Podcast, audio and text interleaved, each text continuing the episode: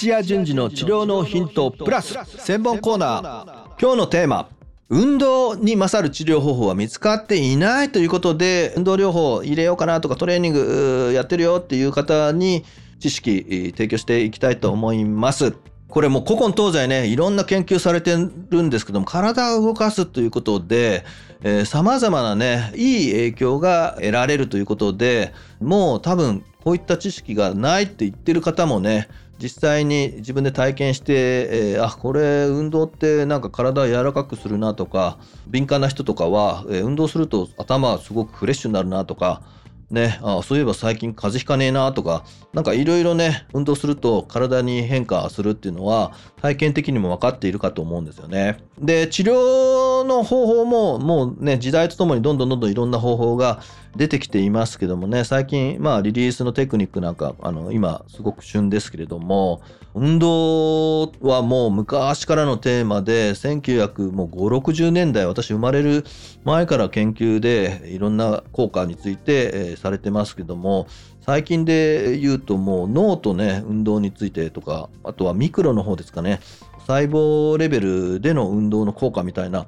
ことまでやり始まってます。でね、治療の方でね、これどういうふうにね、あの運動とこう関連づけていくかというと結構何十万人っていう対象で、えー、あらゆる治療器だとかストレッチだとかリリ,、まあ、リリースはまだね運動と比較した研究ってまだ少ないんですけどもなんとか療法っていうものと運動あるいはね外科的な手術と運動とかあと薬ですね薬と運動とかっていう比較するような研究いっぱい出てます。でもう運動っていうのがどのあの治療方法よりも、えー、運動ができるのであれば体へのプラスのあの影響すごくあると。心拍数が、えー、下がったりあの血圧が正常化したり記憶がしっかり復活したり、ね、認知症にも運動がいいとかパーキンソン病とかねそういったあの方でも運動がよくねあのパーキンソンになると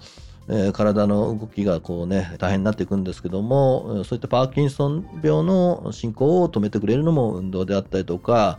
はい、慢性疾患にも可能であれば運動していくと結構それをあの糸口に運動で OK になるあるいはストレスに対しても、ね、ストレス耐性を運動がこうねあの改善していく。もう本当にスーパーな治療方法と言っても過言ではないと思うので、ぜひね、運動を組み合わせてください。あなたが得意なあの手でやる治療方法、途中介入、あるいはね、これ番組聞いてる人の中にはね、針の人だったり、いろんな方法を使って治療してる方いると思うんですけども、運動のいいところは、そういった治療方法と組み合わせるっていうので、運動がなんかね、組み合わせが悪いっていうものもないんですよね。本当ね、これなんかもう誰にでも、どの方法でも、いつのどのタイミングでもこうやれるっていうことなので、体を動かすっていうことで、その治療効果がさらに倍増するっていうことも、えー、分かっています。あなたのね、治療してる場所が個室でそういう運動するところがないよっていう人は発想を変えてください。えっと、あなたが見てる30分なのか1時間なのか、以外はね、店の外で生活されて365日運動する時間があるわけですから、ここ運動指導という話で、えー、隙間時間にこんなことをされてはどうですか？とかっていうので、えー、ラジオ体操をやってみたりとか、まあね、局所的に肩を動かすっていうのをちょっとどうやったら、えー、できるかな？なんていうところで、えー、じゃあどっかぶら下がってくださいとか、外行って、歩きましょうとか、そういう提案をして、ホームワークとしてぜひね、運動する時間だったりとか、運動する方法とか、やらない方法をね、打ち消して、ぜひ運動を普段の生活に挟み込むと。